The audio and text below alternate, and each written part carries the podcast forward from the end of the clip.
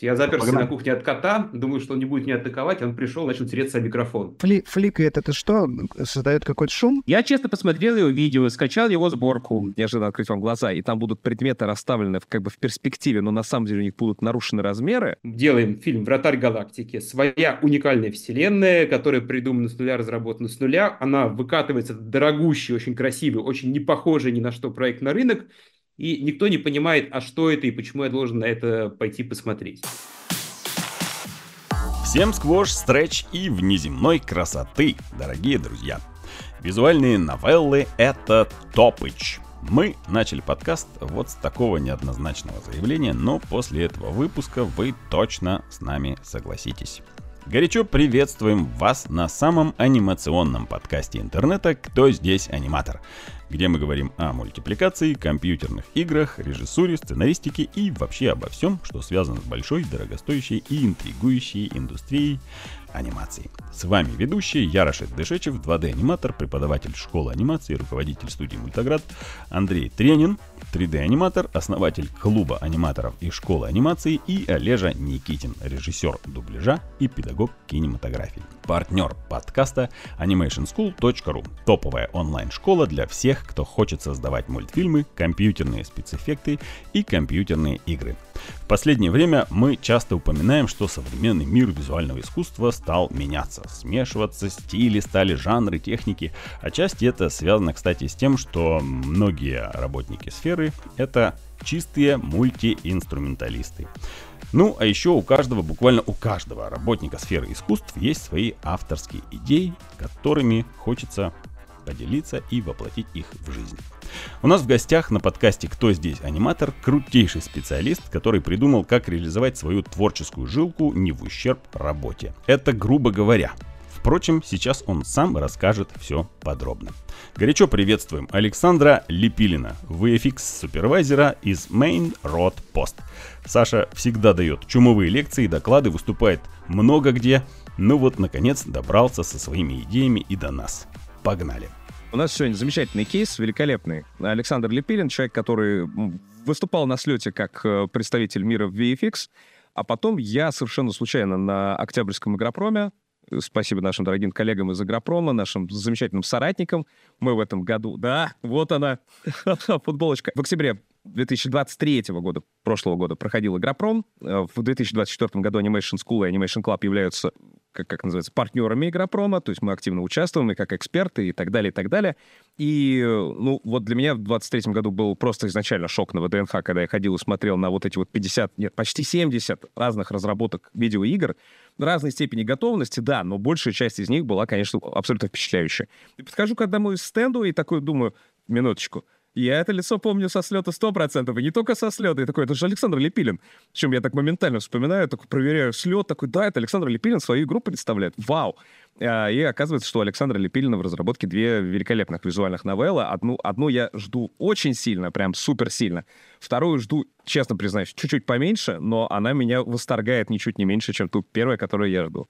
Вот. А, мне вообще это... Я сразу же зацепился за этот случай фантастический, и сразу с тех пор вот разговариваю со всеми мультипликаторами, которые мне начинают жаловаться на то, что типа, э, вот мою работу не признают, э, вот у меня там на питчингах ничего не получается. Э. Я говорю, а зачем ты заморачиваешься вот с этим всем, если тебе ничего не мешает, поступить как Александр Липилин, великолепный VFX-артист, который взял свои хорошие идеи, и так как умея, умея рисовать, понимая в дизайне, понимая в визуальном вот как бы языке, да, понимая, как это красиво делать, просто начал делать визуальную новеллу. История остается историей, визуальный контент остается визуальным контентом. У визуальных новелл аудитория, ну, нифига, ничуть не меньше, чем у мультипликации, на самом деле, а иногда даже больше бывает. Вспомни даже того же самого «Зайчика», великолепную российскую разработку, да, который гремит на весь мир. Очереди к ним за автографами на фестивалях стоят просто на протяжении вот всей локации, на которых происходят фестивали. Это я не шучу. И, да и вообще, в принципе, как бы язык визуальных новелл, он классный, новый, и с ним еще не до конца наигрались.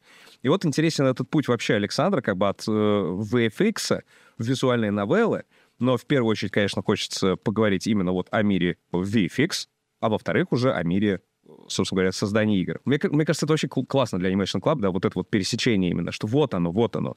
Мультипликация — э, визуал, э, кинематограф, да, и компьютерные игры. Это, на самом деле это все одно, просто имеющее немножечко разное прочтение. Комиксов, И- может быть, там чуть-чуть здесь не хватает, хотя комиксы все-таки больше в литературу, ладно уж. Вот Рашид там машет рукой. Да, вот я слушаю, ты сказал, умею рисовать, а у меня в голове почему-то со слета с твоего Саш доклада отложилось, что ты искал способы решения э, визуализировать персонажей с помощью нейросетки, модельки воспитывали. Ты рисуешь сам? Вот это многих интересует просто э, наших слушателей и зрителей. Э, Можно ли рисующему человеку, нужно ли привлекать э, нейросетки? И вернее, вернусь к вопросу, правильно ли я помню, что ходили умение рисовать с помощью нейронок? Ну, не совсем так. И я бы вообще, на самом деле, про нейронки поговорил чуть попозже, потому что мы сейчас можем провалиться в эту тему, только про нее поговорить два часа. Мне кажется, нужно до них дойти последовательно. Но если короткий ответ сразу, нет, мы умеем рисовать, как бы, я умею рисовать, и моя жена, которая, собственно, вот на э, том проекте, о котором я рассказывал на слете аниматоров, э, выступает в качестве арт-директора и главного единственного художника, она тоже умеет рисовать, и она профессионально рисует, и, собственно, как бы весь арт в игре — это ее арт.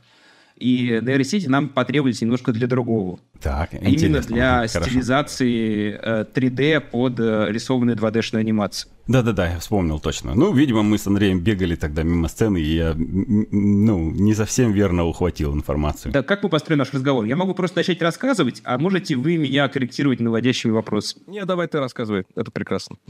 Да, ну, э, собственно, если кто не знает, э, представлюсь еще раз, я Александр Лепилин, и моя основная работа, я VFX-супервайзер в э, компании Main Road Post.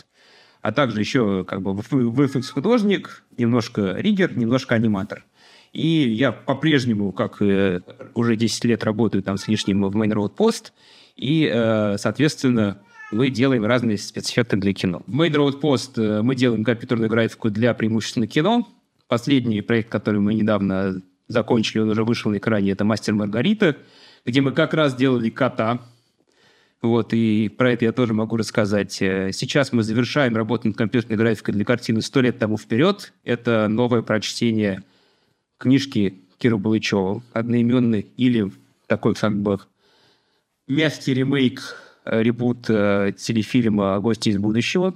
Ну вот, и, собственно, С как бы еще у нас есть всякие, да, разные другие проекты. Но помимо того, чем я занимаюсь как бы в основное время на работе, у меня есть еще хобби, и мы с женой делаем инди-игры.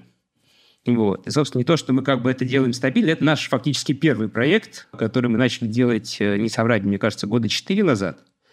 Но как бы мы его довольно долго разрабатывали в таком фоновом режиме, писали сценарии, делали какие-то скетчики, но прям активно разрабатывать мы его начали где-то два года назад. И год назад э, вышли в публичное поле, завели страничку в ВК и начали это все рекламировать.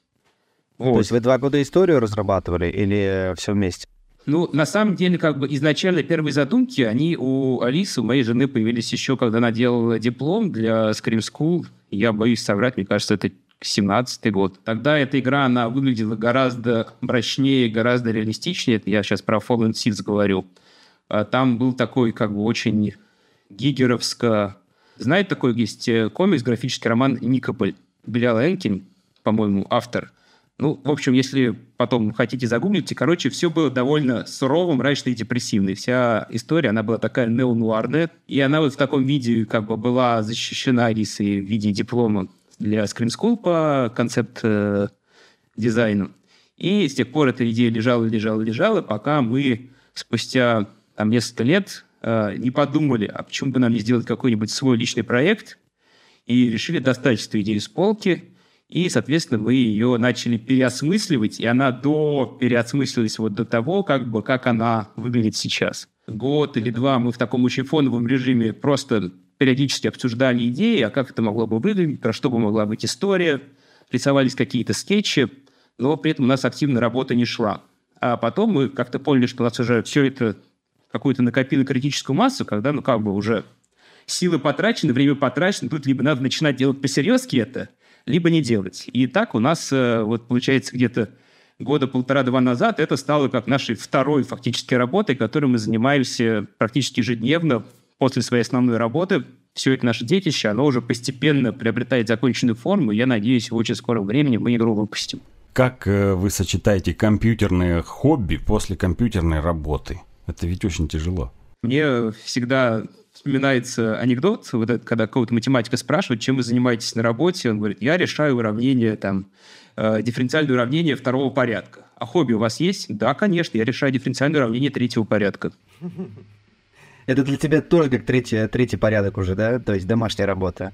То есть она сложнее для тебя в целом, чем а, работа? Ну, здесь, э, понимаете, немножко другое отношение к процессу, потому что все-таки так или иначе, когда ты делаешь компьютерную графику для фильма, ты являешься сервисной компанией, к тебе приходит режиссер, он тебе рассказывает свое творческое видение, и дальше э, твоя задача — это попытаться максимально точно ухватить вот эту идею, которую режиссер хочет воплотить, и найти для нее реализацию. При этом понятно, что есть в этом некий творческий компонент, и ты вносишь свой вклад те вещи, поскольку режиссер, он обычно задачу видит на таком очень верхнем уровне абстракции, он не может как бы сказать, что он там конкретно на уровне цветов, поз, ключей хочет получить. Ты как бы все это находишь, но все равно это воплощение чужой идеи. А здесь как бы это твоя идея, которую ты сам придумал. У тебя нету никого комментирующего, вот, кроме вот, соответственно, меня... Куча, куча сомнений, да, ну, да меня жена комментирует, я ее комментирую, мы постоянно периодически спорим ага. очень эмоционально по этому поводу. Но... Вот, здесь очень интересные вопросы сразу возникают. Как вы работаете в паре, то есть как у вас? У вас получается сначала один критикует, другой накидывает идеи, и вы потом меняетесь. Э, там, как, как это происходит? Как работать в паре над сценарием? Ну вот э, сценарий мы писали полноценно как соавторы, то есть либо я говорю, сейчас я пишу, я там уходил недели на две писать сценарий, потом приносил ей, она читала. Да, наоборот, например, я там был занят на работе, у меня времени не было, она говорит, ой, я сейчас напишу что-нибудь, и она там, она обычно там садится в ночь, и там, хоба, и печатает огромный кусок текста. Вот я потом его читаю, какие-то свои комментарии вношу. Да, Андрей. То есть вы не в моменте друг с другом работаете, а такими шагами. То есть неделя один, неделя второй, к примеру, да? По-разному. Иногда бывало, что мы просто делали две копии файла, и она работала над своим драфтом, я работал над своим драфтом, потом мы вместе читали и объединяли общие идеи. Иногда мы, соответственно, устраивали читки такие, когда просто по ролям читали сценарий друг другу и давали комментарии. А потом уже, когда стало возможно сценарий загружать в движок игры и в самой игре проверять, э, как это все работает. И вот сейчас мы вот в этой фазе находимся, когда мы просто запускаем игру, вместе в нее играем и смотрим, ну, насколько это все, поскольку текст, который он просто написан в документе доковском, и когда этот текст в игре, его дополняет уже визуал, он немножко по-другому воспринимается, там чуть другой ритм, где-то хочется там разделить предложение, где-то наоборот там сократить, поскольку много описаний. А сколько занимает вообще текст страниц вот для визуальной новеллы? Да? примеру? Ну, визуальные новеллы все на самом деле очень разные. Потому что бывают визуальные новеллы на 20 минут, которые там, условно говоря, как серия мультфильма. Ты садишься, сел, как почитал. Книжку. Как книжку. Это читать. даже не книжка, это гораздо короче. Это вот буквально реально, типа, приключение на 20 минут, ты э, запустил, прочитал ее, там, не знаю, за завтраком и закрыл. И вот тебе как бы отлично, есть короткая история. И, вот, допустим... Ну, такую историю. Сколько, сколько, сколько листов э, текста примерно входит? Я не знаю, потому что наша история в итоге на 10 часов. Она немножко 10... подлиннее, ага. да. И у нас там получается 460 э, страниц э, А4, вот написанного сценарной американкой, как бы вот этим вот шрифтом курьер 11 Кегля. Ну и там в основном визуальные новелли, если я не ошибаюсь, там же идет в основном текстовые общение, да, с Ну, это зрителем. как пьеса, да. То есть там мало описаний, там в основном диалоги персонажей, и, наверное, это ближе всего к киносценарию или к пьесе, поскольку у нас еще визуальная новелла с выборами, то есть у нас э, в какой-то момент сюжет начинает ветвиться на шесть полноценных разных веток, Шесть. И, да. И это на самом деле тоже отдельно оказалось просто вот большая запара, потому что ты обычно, когда ну, вот я привык работать с линейными медиа, да, с мультфильмами, с кино, и ты обычно, у тебя есть вот одна канва сюжетная, и ты понимаешь своего героя, который действует в рамках вот этой основной сюжетной линии. А тут он в какой-то момент должен пойти так или так, и у тебя уже немножко два разных героя, потому что один сделал это решение, и он немножко поменялся. Вселенные разные уже, да, Да, да, вот это вот, типа, вот эта вот мультивселенная начинает ветвиться, и в этом очень трудно не запутаться. И скажи, вот а, как, а вы, как вы решили эту задачу? Просто я сейчас тоже примерно в этой же области вот, ну, просто интересно это. А ты с конца начинаешь, с концовок работать или с, слева направо, то есть с самого начала сюжета идешь вперед? Ну, мы попытались как по сценарному учебнику к этому подойти. То есть вначале мы, у нас было какое-то общее ощущение истории, и нам казалось, что мы чувствуем ее настроение. Мы примерно понимаем, про что она, и мы попытались это все четко сформулировать, формализовать в виде логлайна, такой коротенькой сценарной завязки, синапсис, то есть чтобы у нас буквально была одна страница, где говорилось там Fallen Seeds. Это фантастическая приключенческая история про приключения специального агента с миссией под прикрытием на планете, населенной э, красивыми звероподобными инопланетянками. Мгм. Как вот мы говорим, типа, всем... Инопланетянками. Да, Понятно. именно так. Вот. И дальше у нас было еще там очень короткое, буквально в один абзац, описание концепции и чуть более развернутое, э, так, чтобы у нас, условно говоря, было некое зерно, к которому мы могли возвращаться и как бы проверять себя, ту ли историю мы пишем, которую мы изначально планировали. Дальше мы написали поэпизодный план. То есть, когда мы каждую сцену описываем буквально одним предложением, но, и, соответственно, у нас уже есть весь э, сценарий, но в очень компактной форме, ну, типа там, не знаю, листов э, страниц на 20, да?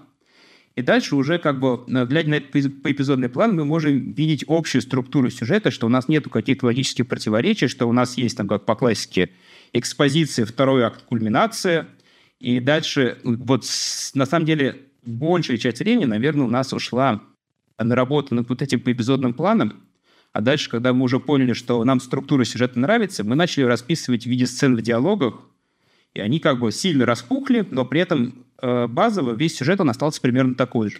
Хорошо, а технически это как получается? Ты же, если собираешь эти 20, ш- 400 листов а, сюжета, у тебя там подписано, что ли, каждый лист там, а, не знаю, там, сюжет 1, развязка Б, там, не знаю, цифра... Каким софтом пользуюсь для того, чтобы написать сценарий?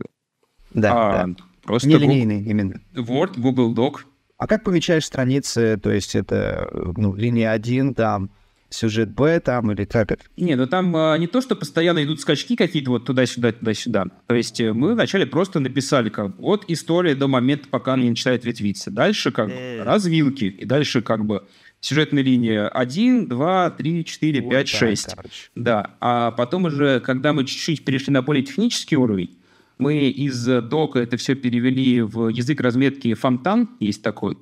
Это интересная довольно штука, поскольку если, если кто-нибудь там близок, э, не знаю, к веб-дизайну, к программированию, есть, допустим, разметка Markdown, да, или HTML, допустим, все слышали. То есть это формальные языки, которые позволяют э, оформлять текст таким образом, что довольно простыми правилами ты в нем помечаешь, типа, где у тебя заголовок, где у тебя там, не знаю, жирным должно быть выделено, где прямая речь, где описание.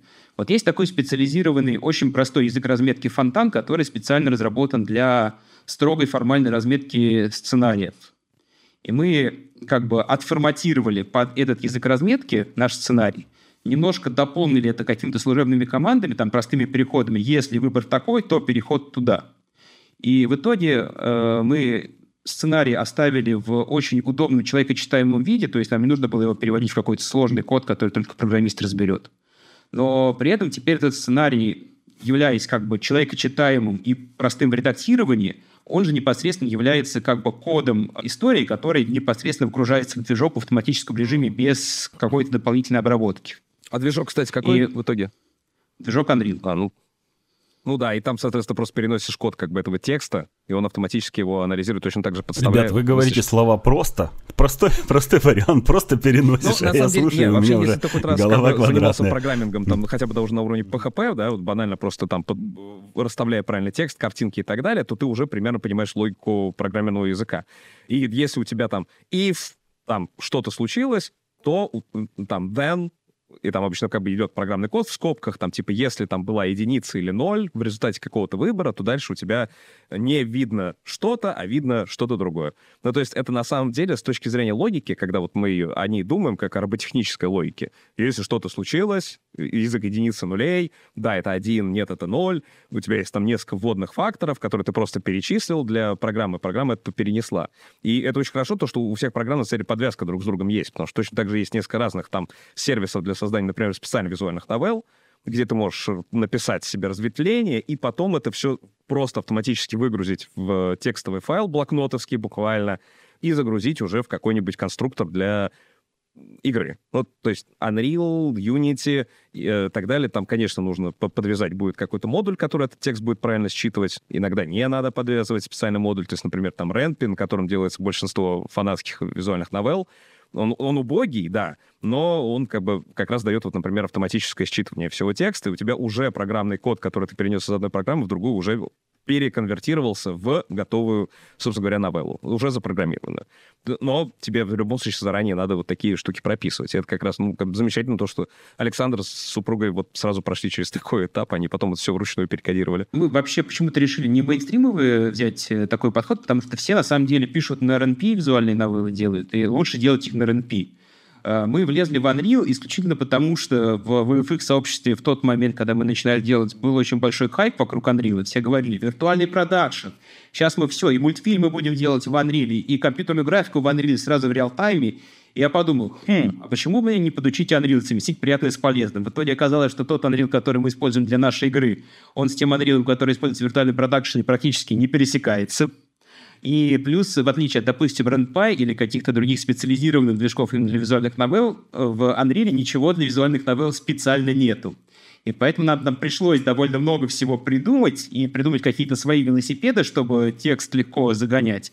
Но в итоге сейчас мы как бы все эти велосипеды собрали, и они в режиме одной кнопки быстро довозят текст до игры. Три года назад были какие-то визуальные новеллы, собранные в Unreal. Естественно, что они они собирались в Unreal, потому что они подразумевали абсолютно не, не классические решения для визуальных новелл, типа там всяких сложных мини-игр, а, неожиданного перехода в FPS, какой-нибудь first-person shooter, да, там и так далее. Ну, то есть вот такие всякие. И поэтому было проще собирать картинки через специальный блюпринт. Они, кстати, где-то даже вывалены были, но, по-моему, еще для четвертого Unreal, а не для пятого.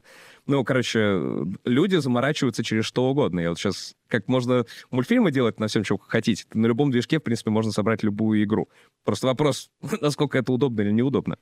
А, я хотел прокомментировать еще слова Александра, да, и вопрос Андрея по поводу того, что как ты совмещаешь одно... И Рашид, по-моему, то же самое сказал, да, как вы совмещаете одно с другим.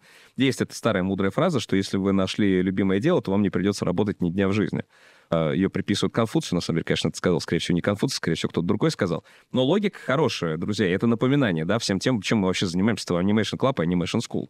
Мы вообще-то как бы пропагандируем то, чтобы вы нашли любимое дело, и понятное дело, что для кого-то любимое дело, да, там, людей спасать, МЧСовцы, блестящие люди. Не, не, не надо их перетягивать в анимацию, хотя они бы много полезного для себя нашли в Unreal в том же самом или в Блендере. Естественно, что есть люди, которым там людей лечат. Есть люди, которые там, не знаю, там нравится смартфоны собирать. А для кого-то любимое дело, вы сидите на своей работе, на... зарабатываете себе сколиоз, геморрой и так далее, и чувствуете, что депрессия растет с каждым днем.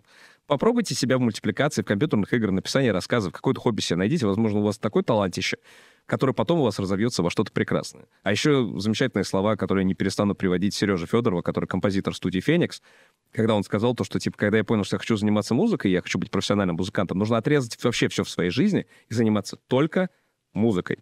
И тогда я стану профессиональным музыкантом. И он действительно стал профессиональным музыкантом, потому что все остальное он в своей жизни просто выкинул нафиг. Деньги должны приносить а любимое дело. Я хочу дополнить, не забывайте, дорогие наши слушатели и зрители, про здоровый образ жизни, про свежий воздух, про витамин D и зарядку и так далее. Но на практике после Нового года у нас э, в нашей студии начался свой проект, свой личный маленький небольшой проект. И что было замечено? После того, как ты на своем проекте заканчиваешь рабочий день, у тебя неимоверный восторг и счастье в душе. То есть ты не устаешь. Я отметил, что вот мы работаем уже больше 20 лет, да, обычно 99,9% чужие проекты, чужие заказы. То есть после того, как ты буквально до ночи проработал, сил нет. На своем проекте, наоборот, фонтанирует энергетика. Когда ты сделал этот шот, и он твой, это твой проект, и совершенно другие ощущения. Попробуйте, это прикольно. Рутина должна быть прикольной. А в связи с этим я задам каверзный вопрос. Саша, а вот VFX-то вообще является твоим любимым делом? Конечно. Я же этим занимаюсь уже не соврать бы, лет 15, и мне, честно говоря, не надоедает, потому что VFX — это такая сфера, в которой постоянно нужно изучать что-то новое, то есть ты сделал проект, начинается следующий проект, а уже за это время софт обновился, появились новые технологии. задачи никогда не бывают похожи одни на другие. Там сегодня вы что-то взрываете, завтра рушите, потом топите, а потом вас пришельцы бегают. И поэтому постоянно приходится переключаться с одного на другое, но при этом э, сама динамика проектов, она, вот, допустим, для меня комфортная, потому что если сравнить, допустим, с рекламой, где проекты супер короткие, сжатые, и тебе нужно там за неделю сделать ролик, потом следующий ролик, то здесь как бы ты можешь погрузиться и начать что-то, сделать красивые шоты, и потом пойти на следующий проект, они там длятся условно по полгода-год. Ну, там бывает, конечно, долгострой, но все равно не бывает такого, что ты прям очень надолго в одно проваливаешься и только однообразной работой занимаешься. Во дно не в одно, а во дно проваливаешься. во дно провалился.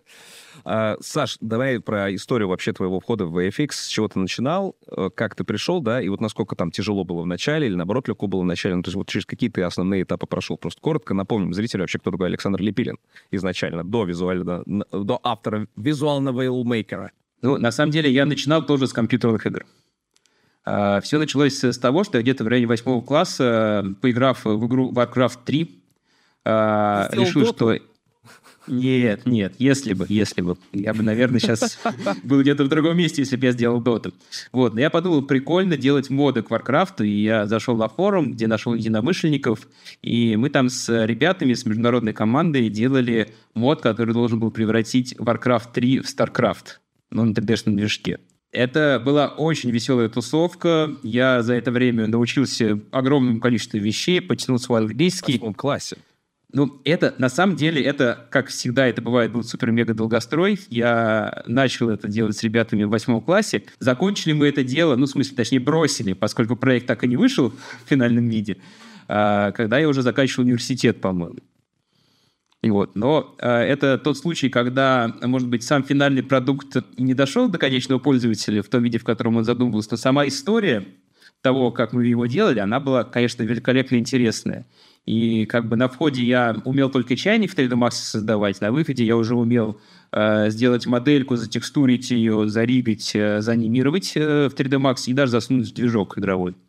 Вот. И, значит, э, с этими навыками я подумал, а учился я на программиста, я подумал, что, ну, блин, просто быть программистом мне скучно, наверное. Я хочу, чтобы моя профессия была где-то на стыке э, графики и программирования. И вот исходя из этого своего бэкграунда, я решил пойти в гейм-индустрию.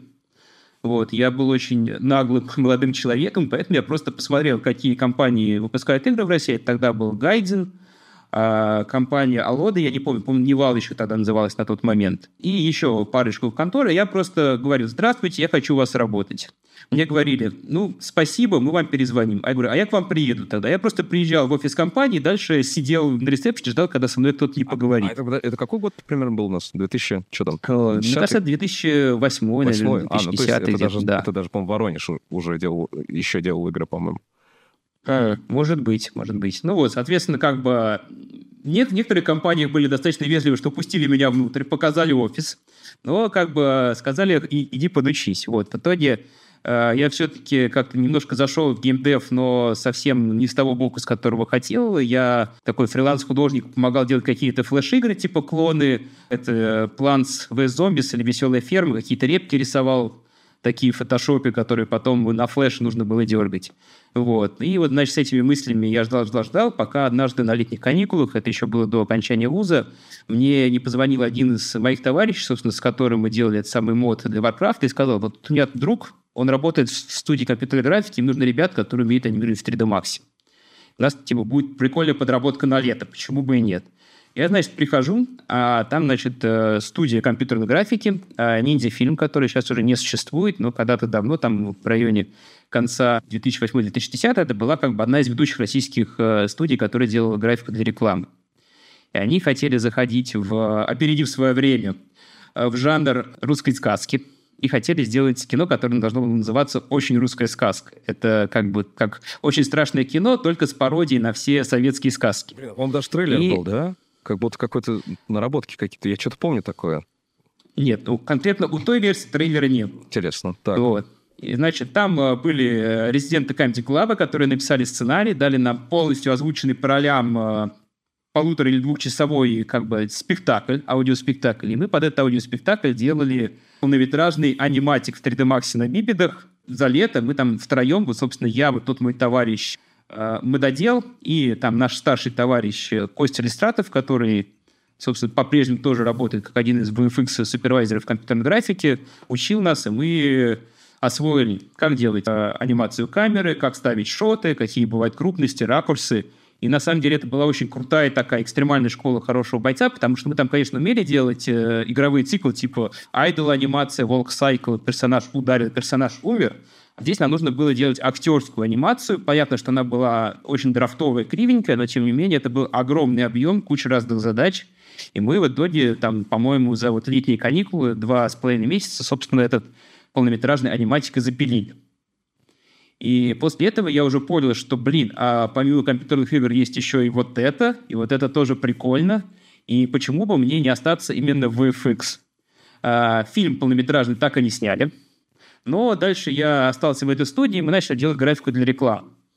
И графикой для рекламы я занимался до 2011 года. К 2011 году я не понял, что, с одной стороны, я как будто бы уже примерно понял, про что в рекламе, и немножко подвыгорел. Потому что, как я уже говорил ранее, сама а, вот эта ритмика проектов рекламных, она и для людей, которые любят э, бегать спринты. Бегать спринты, а потом резко отдыхать после спринтов.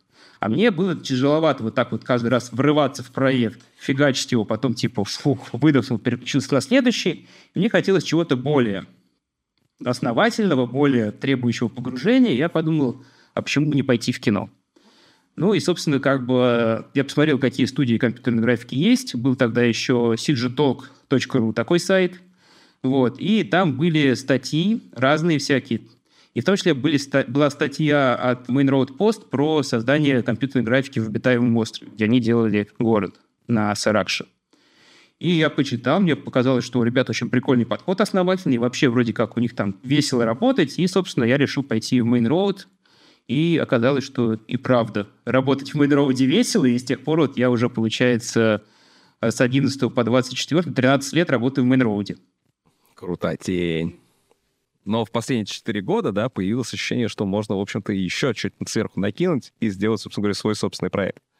На самом деле, это у меня просто какая-то постоянная фишка, что как только у меня появляется сколько свободного времени, я пытаюсь влезть в какую-нибудь э, собственную проект, разработку, потому что я за это время там успел и сценарий написать э, к полному метру, и, ну, как бы, не сам писал, мне помогал сценарист хороший, Женя Магомед, он как бы идея изначально такой, о, давайте напишем полный метр, потом его снимем. И короткометражный мультфильм пытался делать, и чего только не было. И вот, наконец, как сказать, вот еще закрывая ту историю, начатую в восьмом классе, мы приходим к тому, что мы наконец доделываем свой проект, и скоро его выпустим. Это будет законченный проект, который будет к конечному пользователю. Блин, зараза, лишь бы это не был гештальтом, знаешь. То есть, типа, ты его сейчас закроешь и такой, а, все, ладно. Да нет, нет, вряд ли. На самом деле, как будто бы это как раз э, будет неким определяющим шагом, который дальше, э, возможно, откроет двери новым проектам подобного плана. И, собственно, вот э, как бы пока не могу ничего говорить, поскольку все еще вилами на воде писано. Вот та вторая игра, про которую ты говорил, которую ты ждешь, «Тьму таракань», которую мы представляли на Игропроме, как визуальную новеллу, но в отличие от Fallen Seeds, который мы делаем вдвоем с женой, э, «Тьму таракань» — это уже проект Main Road, который изначально был... Ты вот оно как. Да, разработан в Main и, возможно, он э, найдет воплощение в каком-то другом медиа, но пока мы не знаем, в каком. Но сейчас э, ищем всякие разные варианты, может быть, что-нибудь получится. Но если не получится, то будет визуальная новелла. Погоди, а нафига вообще искать разные? Почему нельзя сделать визуальную новеллу и воплощение в каком-то другом виде? Ну, то есть вот ну, как бы Вакфу это ничего не мешало. То есть есть Дофус игра, которая изначально вышла, и как бы Вакфу сериал, и потом еще Тофус сериал. То есть, ну, ну, они спокойно совершенно с этим работают. Это же франшиза. В чем проблема для Мэнроуда сделать визуалку на... и, и как бы нет, скорее всего, э, визуальная новелла никуда не денется. Просто, видимо, если будет другое медиа, то это другое медиа, оно будет локомотивом, к которому уже вагончиком будет прицеплена визуальная новелла, которая оттуда будет заимствовать э, дизайн, графику, какие-то сюжетные ходы, возможно.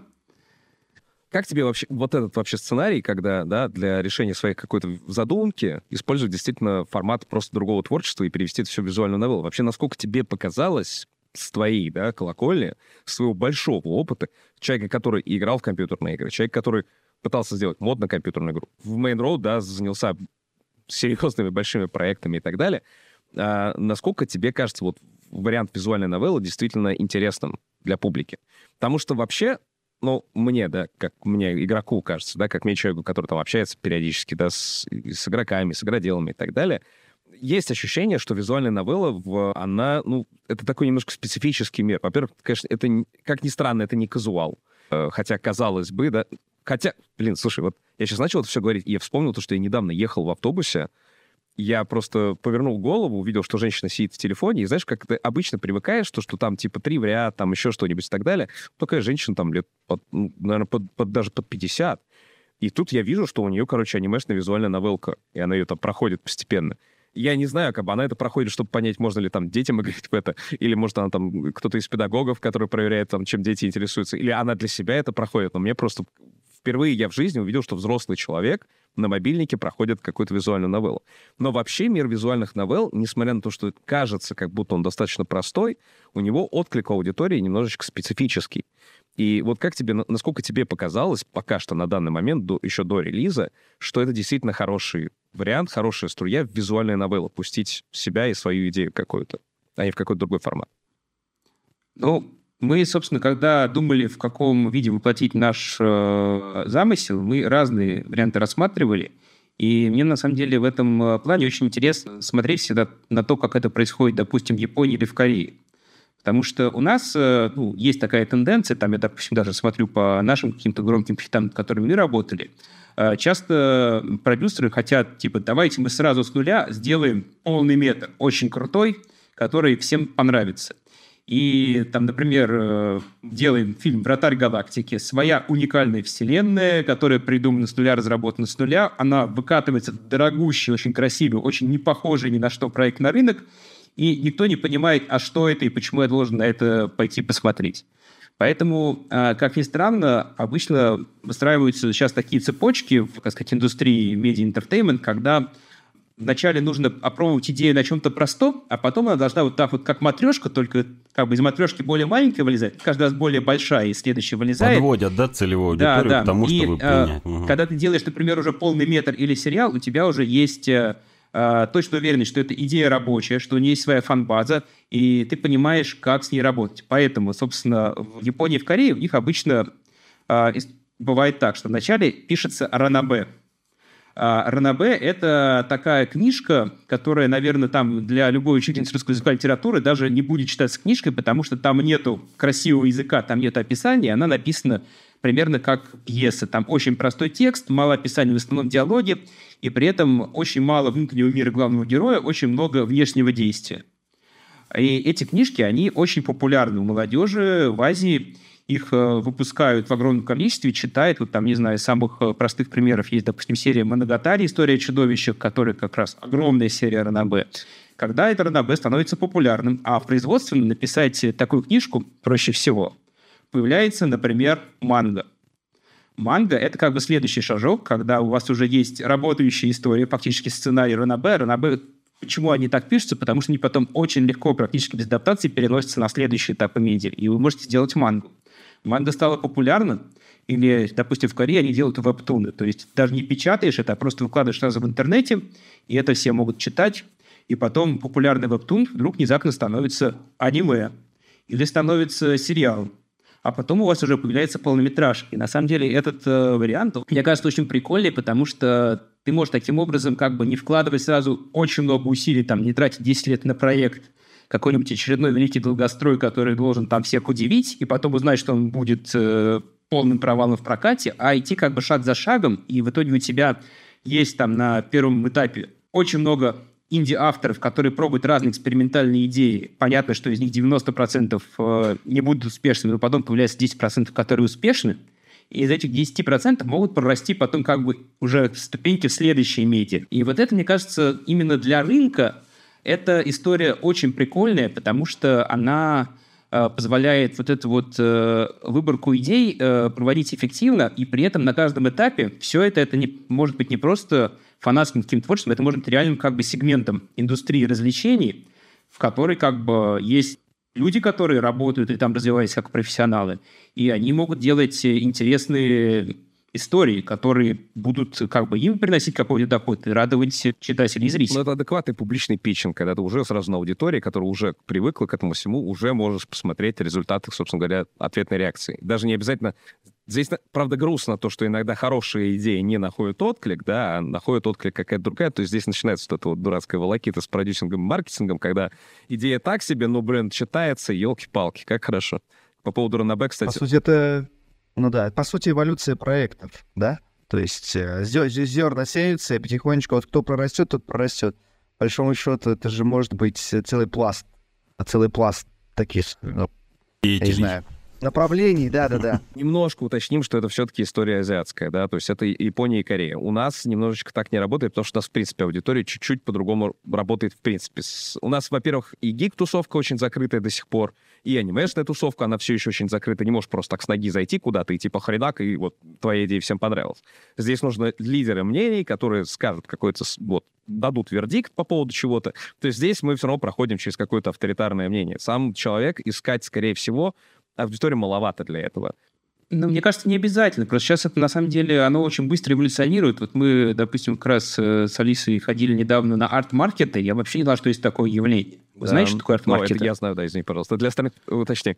Вот, арт, арт-маркет это как бы ты приходишь такой там маленький фестиваль, выглядит как такой э, базарчик, где очень много таких коротких стендов, ловчонок, и там художники, которые рисуют в основном ВК. Причем это все молодые художники, но с какой-то там многотысячной некоторой аудиторией продают мерч э, как бы по мотивам своего арта. И у них прям это целый как бы... Понятно, что это такой гиковский, местечковый как бы, но все равно это большой очень живой бурлящий мир. По сути, пожалуйста, одна из точек, из которой потом можно вытягивать успешные идеи и развивать их дальше. Мне кажется, что понятно, что, ну, условно говоря, в Азии у них э, гигантская индустрия, построенная вокруг и манги, и ранобэ, и аниме, и все это уже как бы находится во власти больших компаний и больших денег, но принципы, по которым это все построено, они у нас тоже э, существуют, просто, может быть, не работают в полной мере. Но, условно говоря, как раз вот, э, как всегда там Артемий Лебедев говорит, речь нашей страны в том, что куда ни копни, нигде ничего нет. Поэтому первый, кто сделает что-то нормально, может э, возыметь успех.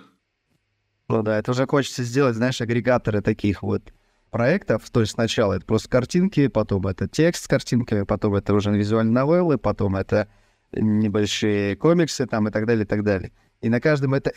Да, и каждый этот этап агрегирует какая-то большая компания, которая просто весь этот рынок держит, чтобы, ну, в принципе, помогать авторам. Ну, то есть, может быть, фонды создает или еще что-то. Вот у меня есть товарищ один, он довольно успешный IT-предприниматель. Собственно, я когда с ним э, рассказывал ему о том, что мы игру сейчас делаем, он говорит, ну, блин, ты как бы сделаешь одну игру, что потом? А почему бы тебе не стать, говоря, продюсером, который собирает такие игры, выпускает?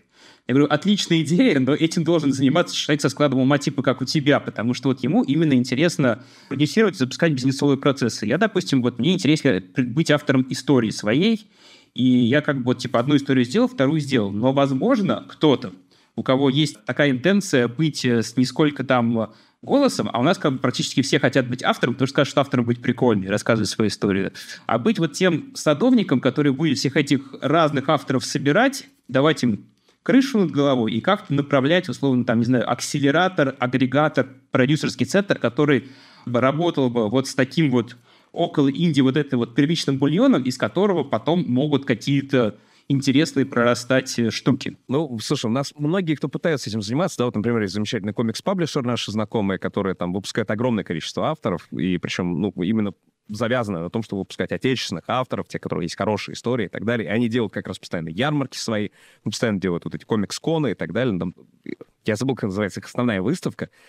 Тоже, опять же, вот собирающая огромный... Вот не арт-маркет, они делают мне что-то другое. Но таких много, конечно, вот из них тоже прорываются какие-то отдельные просто имена, названия и так далее. Почему-то, да, далеко не все может быть, я здесь, конечно, немножечко утрирую, да, с точки зрения того, что, типа, вот как там команда Shuttle 311H, моя, да, мой проект. Мы в свое время делали For Lulz, да, мы назвали свое издание не Ранабе, а Руно Б, типа, типа это русское, оно немножечко более литературное, но также сопровождается как бы очень простым сюжетом, простой идеей и так далее, и так далее.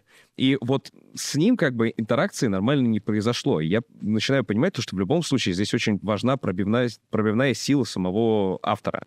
То есть когда ты начинаешь действительно там коллабы делать, когда ты начинаешь участвовать в э, вот этих выставках, когда начинаешь в наглую себя там постоянно себе напоминать и так далее, и так далее, это начинает работать.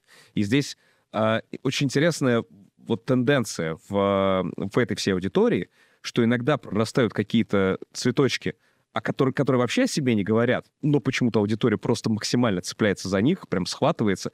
Там Балисангра, например, которая больной окрысок.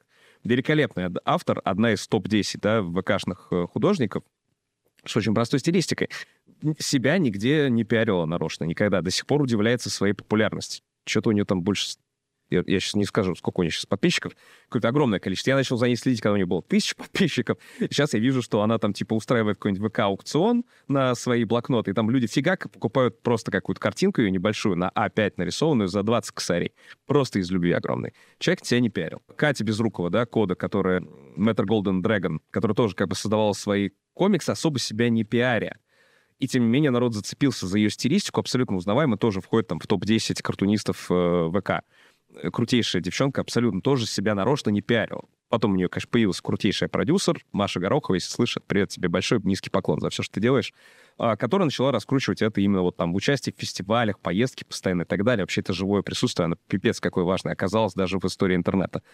А есть при этом авторы, которые себя проталкивают именно, вот они прям берут и все начинают маркетинговую свою собственную, да, личную историю тратить силы не только на производство контента, да, но и на то, чтобы себя вот навязывать аудитории, тогда они пробиваются. И не очень понятно, что делать огромное количество других потрясающих авторов с хорошими идеями, которым не находят вот никакой в результате лазейку никуда. И я даже там говорю не про себя, да, а про огромное количество... Вот даже на Игропроме, да, мы увидели огромное количество. Fallen Seeds, да, возьмем в качестве примера как раз твою игру. Нету даже 700 подписчиков пока еще в ВК. И несмотря на то, что проект узнаваемым, узнаваем в профессиональной среде, все о нем в курсе, и, там, и организаторы Игропрома, естественно, в курсе, да, там разработчики визуальных новелл его увидели тоже в курсе. То есть все, кто так или иначе интересуется играми визуальными новеллами, уже в курсе про Fallen Seeds.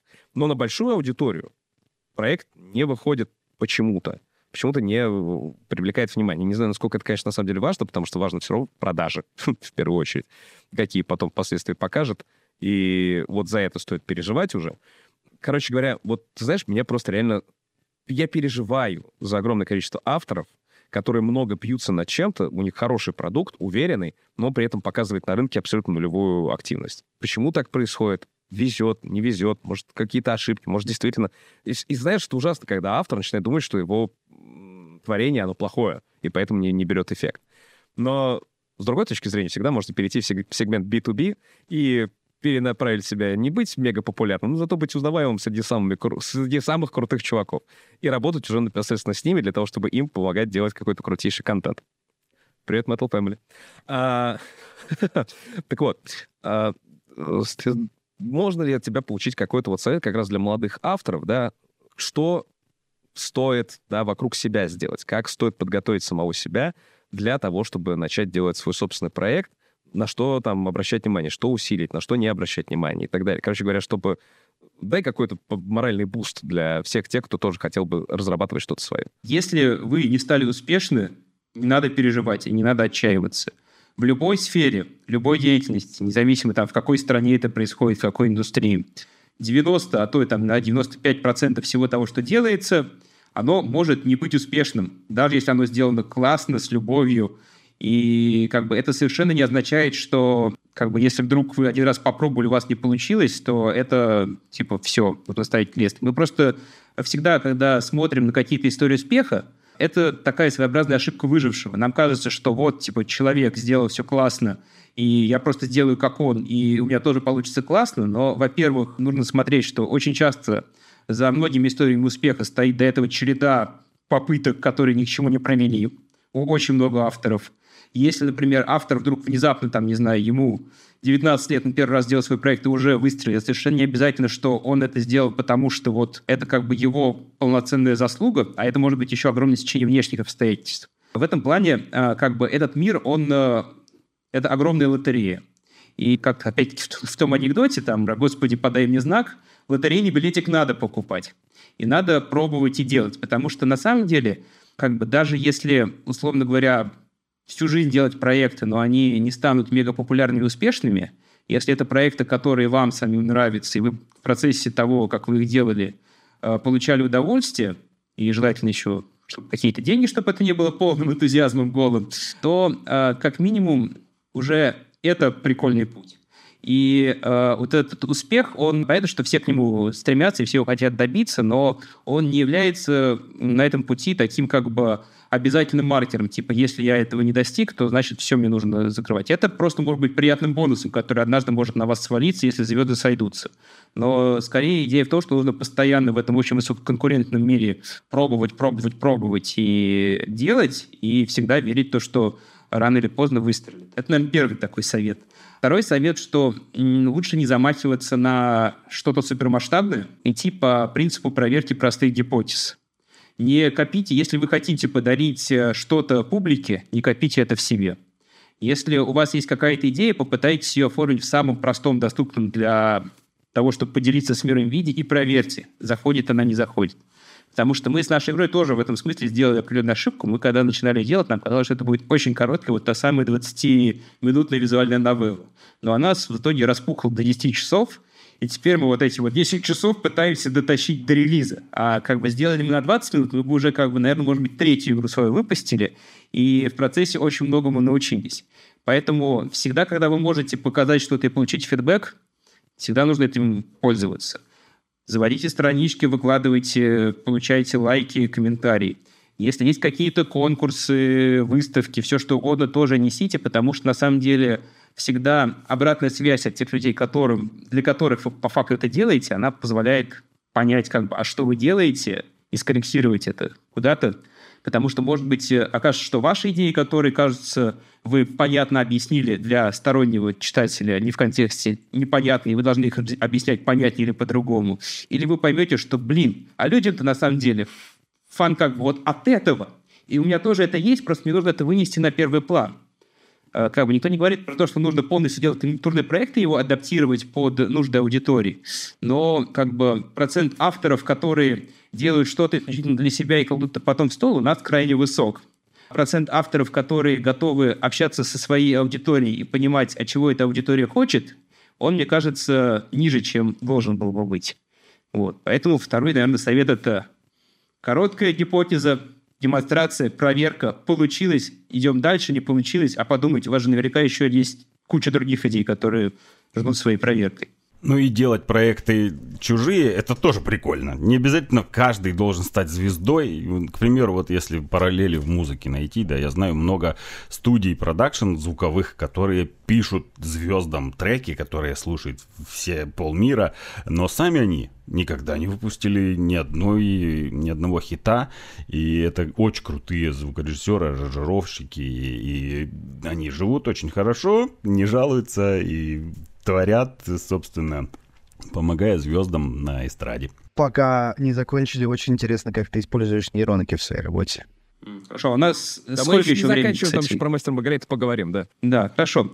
А, можно я последнюю пока мысль, прежде чем мы перейдем к нейронкам, закончу? Вот, э, Рашид, про то, что ты сказал, мне кажется, это очень важно, что если у человека сидит внутри вот этого чувства, что я автор, я могу что-то сказать, но он как бы не дает себе высказать, потому что я знаю, есть очень много людей, допустим, у нас в индустрии, э, VFX, э, кого не ткни, все говорят, я пришел в эту индустрию, потому что я хотел сделать что-то свое. Но потом у меня началась работа, и эх, к сожалению, мой проект навсегда умер во мне. И в итоге, на самом деле, мне кажется, это даже какая-то определенная психологическая проблема, когда ты себя чувствуешь автором, которому не дали высказаться.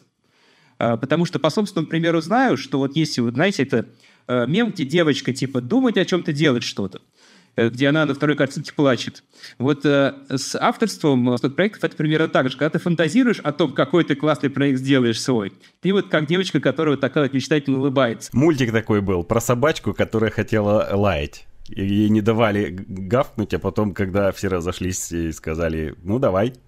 И она ни разу не гавкнула. Поэтому надо, типа, все-таки попробовать это сделать. Если вдруг э, в процессе окажется, что вам только казалось, что вам есть о чем рассказать, а по факту не то, чтобы есть о чем, то вы, может быть, для себя как бы закроете эту тему, успокоитесь, и будете уже работать в B2B, как бы, если все-таки есть о чем сказать, то вы это скажете, вы попробуете, и, может быть, потом вы поймете, что вам прикольно быть автором. А может быть, вы поймете, блин, да, автор — это куча вообще проблем, гораздо приятнее в коллективе совместно делать какие-то большие проекты, и пусть идея не твоя, но ты тоже делаешь свой маленький вклад. Еще бы я хотел допом- дополнить практики работы с авторами, то у них очень-очень много идей, больше, чем вы себе представляете. То есть, если у вас одна идея, и вы думаете, что она супер гениальная и всегда выстрелит, то при работе с реальными трушными авторами они фонтанируют и пулеметят этими идеями. Они сотнями э, их рожают на свет, и причем даже не очень э, переживают за авторство, потому что их очень много. То есть,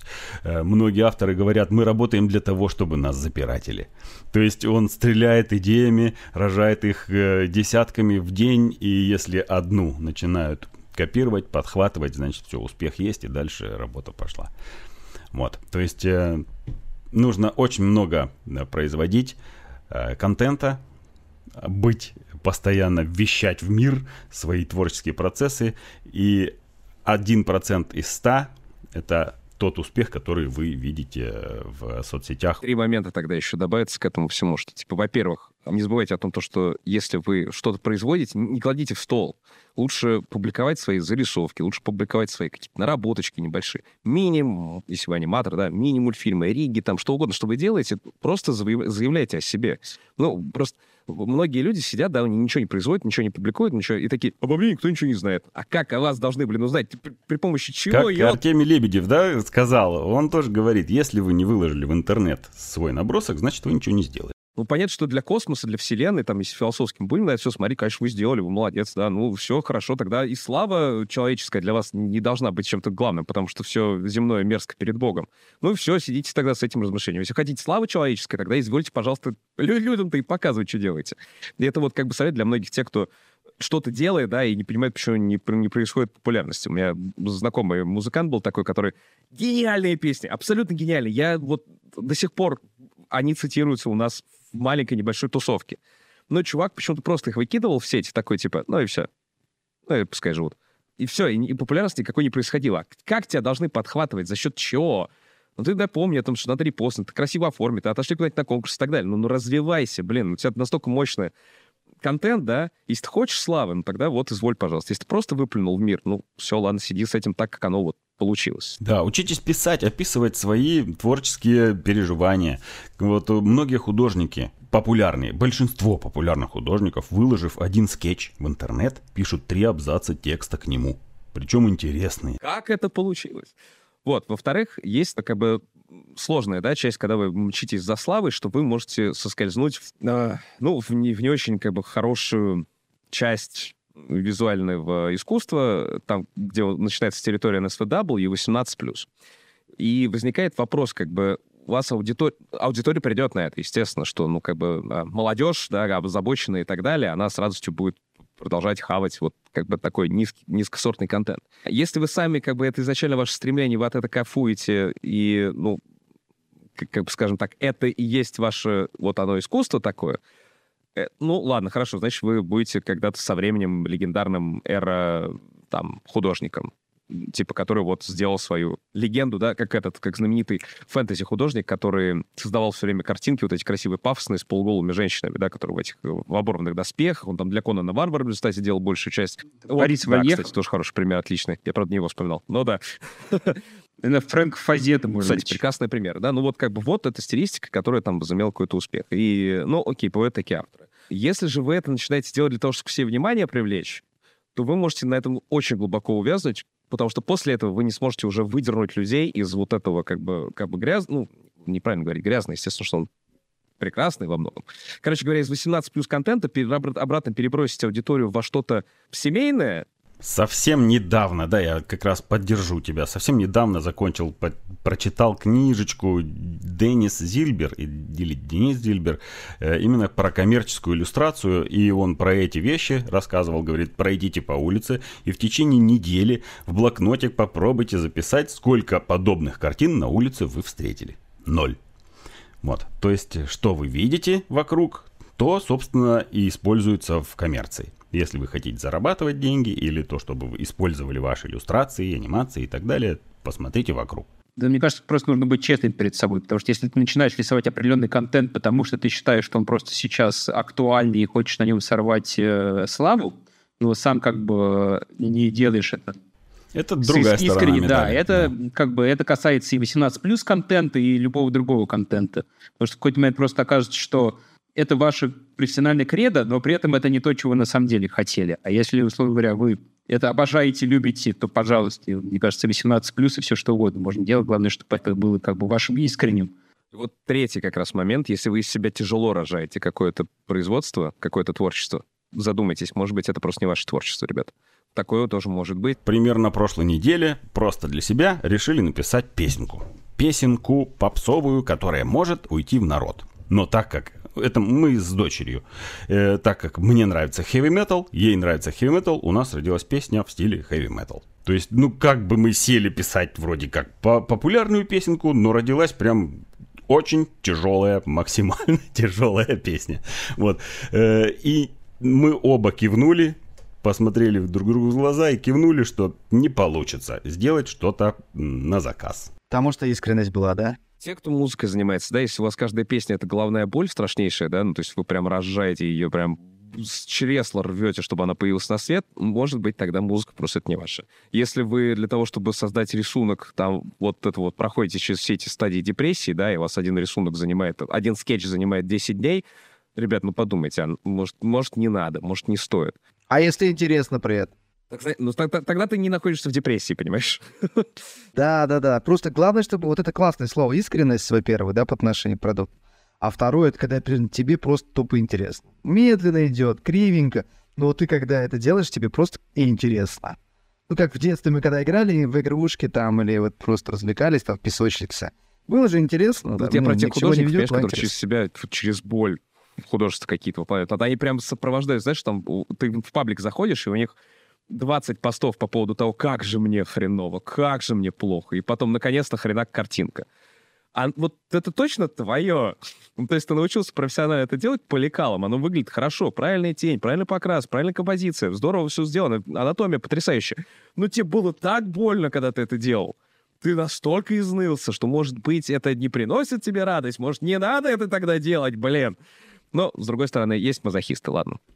Давайте про нейросетку нейросетки, как, они, как нейронки помогают. О, наконец-то, да, да, я дождался. Ну, слушайте, за нейронками будущее. Это прогресс, который нельзя остановить, и надо просто в этом разобраться и понять, как конкретно нам в наших специализациях, в наших креативных э, индустриях это все будет помогать.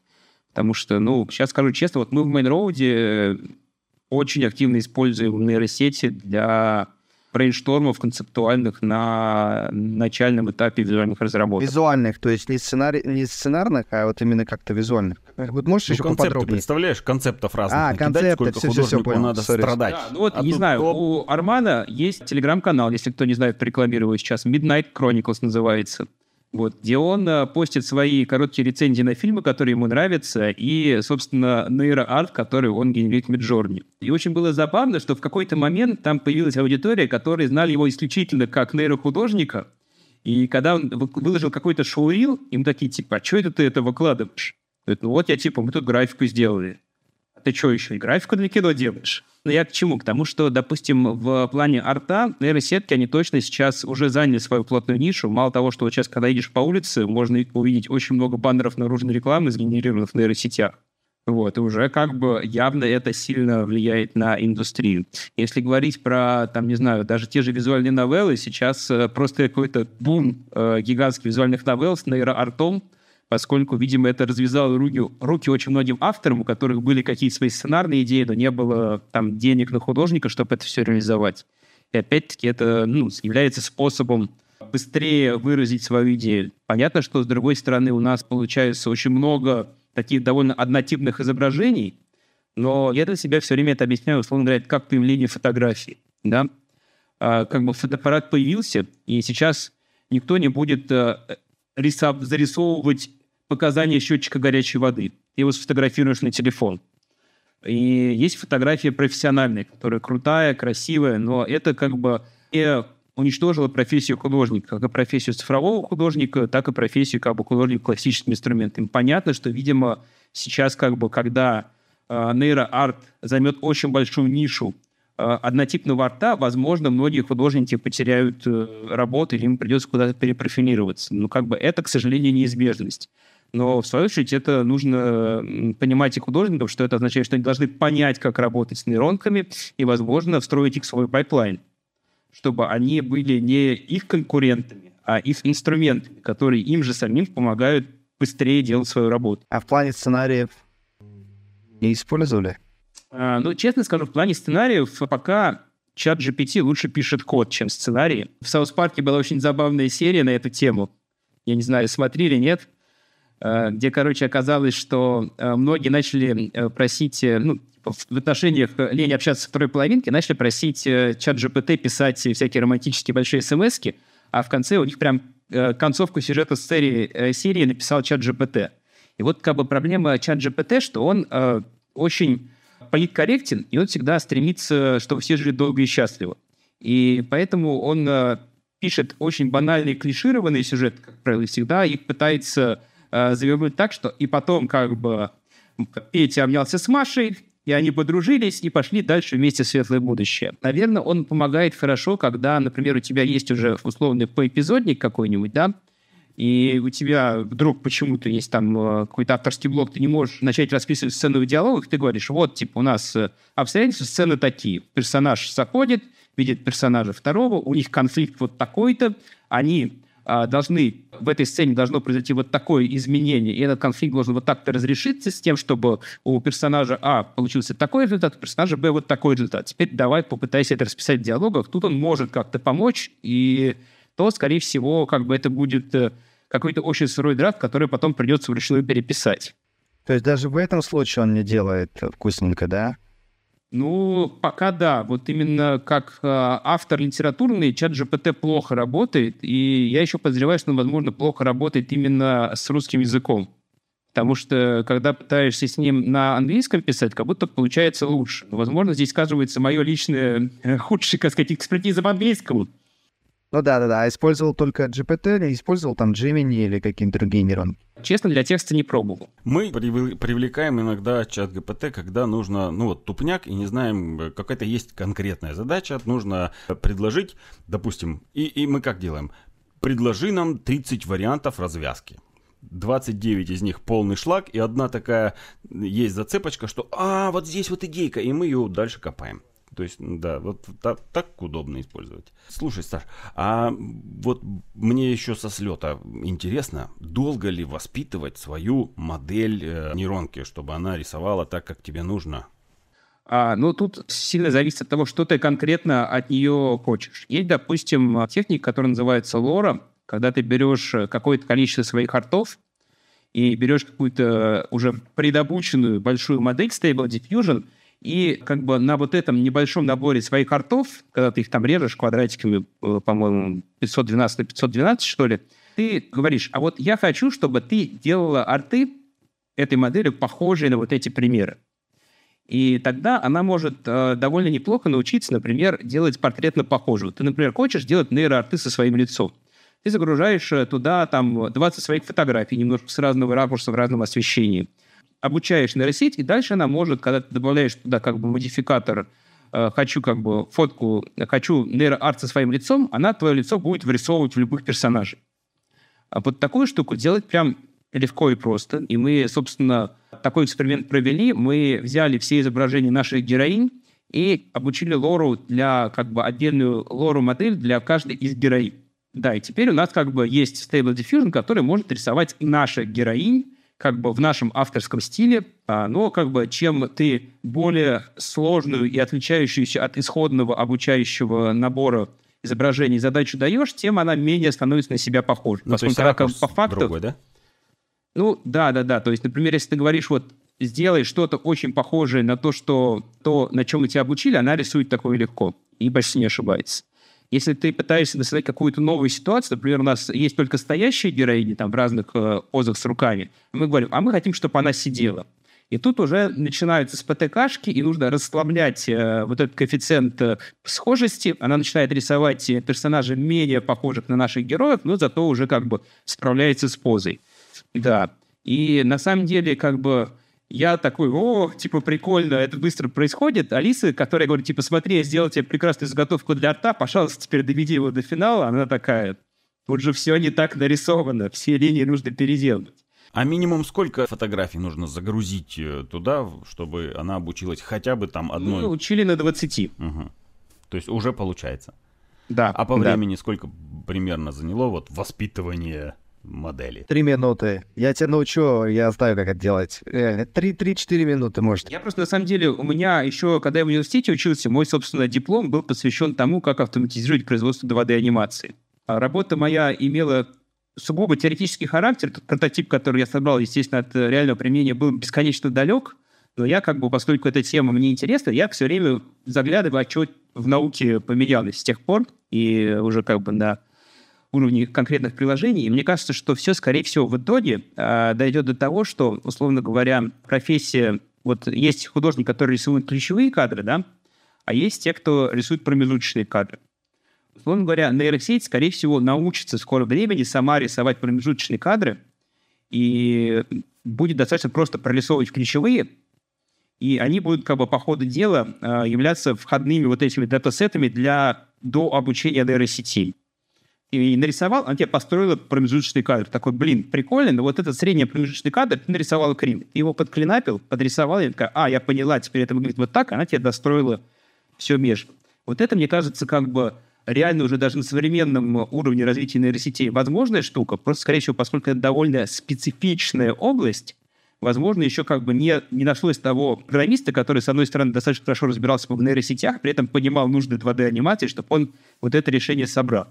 Но либо, я думаю, это где-то в недрах какой-нибудь гигантской корпорации типа Диснея уже это разрабатывается, либо, может быть, какой-нибудь вдруг появится энтузиаст, э, гений, который это все выложит на хабе, это, конечно, будет гораздо лучше, и мы сможем все я уже представил себе софтину, когда ты рисуешь один ключевой кадр, а следующим сразу прозрачными, как Onion Skin, видишь уже следующие промежуточные. Самое интересное, ты же, может, и в 3D с блокинг делаешь, а он тебе сам собирает.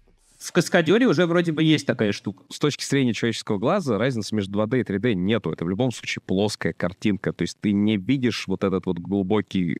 Его, по сути-то, нет мы вообще, в принципе, весь мир наблюдаем как э, определенные... Э, образы. Как волны, Образы, да, графические, да? которые выстроились в определенные градации в результате того, что есть... Ну, как бы, если вы задумаетесь над этим просто, уважаемые зрители и слушатели, да, на самом деле объемов для вас не существует. Мы их там достраиваем у себя в голове уже. Вот как у меня руки сейчас стоят, да, для тех, кто видео смотрит, да, они как бы на самом деле, они как бы на одном уровне, да, а, а, они находятся на разной близости к камере, да, но на разном уровне. И возникает как бы иллюзия, что у меня как бы одна рука гигантская, другая рука маленькая. Вот если засунуть человека в комнату, в которой все предметы так... Оно же так и есть, разве нет? Правая рука, ну, сами понимаете. Вот. А мозг не сможет правильно построить, соответственно, все дальности. Как только он получит опыт какой-то эмпирический, он тогда уже будет достраивать объемы. И на самом деле здесь в этом плане достраивание 3D-изображения оно для нейронки точно такой же процесс, как достраивание 2D-изображения. То есть ему нужно просто, соблюдая определенную геометрию пространства, того визуально, который подается. Это, кстати, очень хорошая книжка, есть э, история дать подсказки для мозга, чтобы он понял, где чего. Ну, понятно, естественно. Я тоже думаю, что будет, мы будем просто анимировать очень примитивные вещи какие-то, то есть не проработанная какой-то лоу-поль модель там чисто в блокинге. Книга Элвера Смита недавно вышла, мы ее даже на дайджесте о ней говорили, фантастическое издательство «Индивидуума», это человек, который как бы там стоял в основе Пиксара, а человек, который там до Disney огромное долгое время работал, вот он размышляет по поводу Книга называется «Пиксель. История одного пикселя. История одной точки». Кстати, он отдает огромное уважение русским авторам, сколько было все сделано именно с русскими различными учеными для визуального искусства. И в этой книге как раз вот приводится самое главное размышление в первых главах по поводу того, а что такое вообще вот то, что вы видите. Мы привыкли думать объемами, да, мы вот философски, как бы эмпирически размышляем по этому поводу, как так, как нам нужно передвигаться в этом пространстве. А глаз-то на самом деле видит это просто как скопление, ну, как, как пиксели. Вот они перед вами встали в определенном... Вот, вот если мы сфотографируем, да, фотография — это плоская картинка, блин. Да, в ней есть объемы, которые наш мозг достроил, додумал. Но на самом деле мы, вот, мы, мы когда рисуем да, картинку, то же самое, да, мы фотографию перерисовываем. У нас же реально предметы никакие не стояли глубоко или не глубоко, мы просто перенесли как тень, зафиксировалось для нас, для ну, мозга. понятно, вот. да. Кстати, да, есть такой фокус какой-то, что если убираешь тень, то ты все не можешь определить близость предмета, где он находится, высоко там над землей или стоит на полу. Но здесь есть важный такой момент, что почему-то все равно по-прежнему большинство именно анимационных сериалов, они 2D-шные, телевизионные.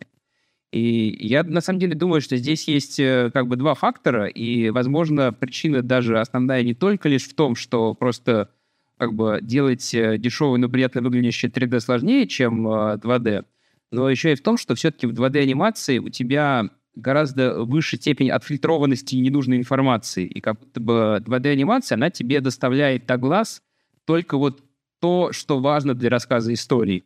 И поэтому тебе проще такую анимацию воспринимать, э, нежели чем вот полноценно анализировать сложную реалистичную картинку. И, собственно, я думаю, что именно с этим связана такая популярность 2D-анимации э, стилизованной, и поэтому она все равно никуда не уйдет, и будут все больше и больше пытаться как бы при помощи 3D, там, нейросетями и нейросетями делать контент, который выглядит как 2D. На канале Animation Club недавно вышло видео, ребята, пожалуйста, посмотрите его обязательно, все, кто нас слушает, смотрит, по поводу того, как в блендере делается вот этот эффект 2D, как Грис Пенсил, насколько создал революцию в взаимоотношениях 3D и 2D. Да, я просто еще думаю, что наш мозг устроен таким образом, что мы достраиваем себе картинку. Вот, если покажи пятно или скопление 5, мы в нем найдем какой-то рисунок, там, не знаю, лабораторный. Это аллегорическое мышление. Да, да, да. И поэтому, когда ты информацию даешь слишком много, все объясняешь. Слишком приторно становится. Мозгу неинтересно, он устает от этого. А если давать э, частично стилизованную синку Пеппу, там и веселее как-то. Вот я, когда курсы были по по философии анимации, истории и так далее. Я говорил о том, что вот, типа, мы с вами люди, да, мы с вами можем сделать невероятное. Мы можем взять кубик и сказать, типа, я хочу, чтобы этот кубик был для меня муравьем. Я говорю, типа, вот вам задание, как бы, как нам показать, что кубик — это муравей. Выставить кубики в линию, да, э, чтобы они все друг за другом как-то как по цепочке работали, да. Кубик поднимает кубик сильно больше себя. Кубика есть там два усика, да, ну вот разные есть инструменты, чтобы показать, что этот кубик — это аллегория муравья. Если мы с вами возьмем Bugs Life, да, «Приключения Флика», пиксаровский мультфильм, и покажем его собаке, которая неожиданно умеет говорить, допустим, да, вот собака научилась говорить почему-то, мы покажем собаке и скажем, типа, смотри, это мультфильм про жуков. Собака нам скажет, еще идиот, это как бы куча геометрических фигур, издающих звук. Ты что взял, что это муравьи? Ты же муравьев не видел, что ли? Потому что у собаки не будет аллегорического мышления, которое присуще нам. Наш мозг работает гораздо интереснее. На самом деле, вот нейросети, мне кажется, что это рычаг для каких-то абсолютно новых абстрактных мышлений в человеческом сознании, но пока непонятно, как это будет работать. Давайте поговорим. Саша еще с нами.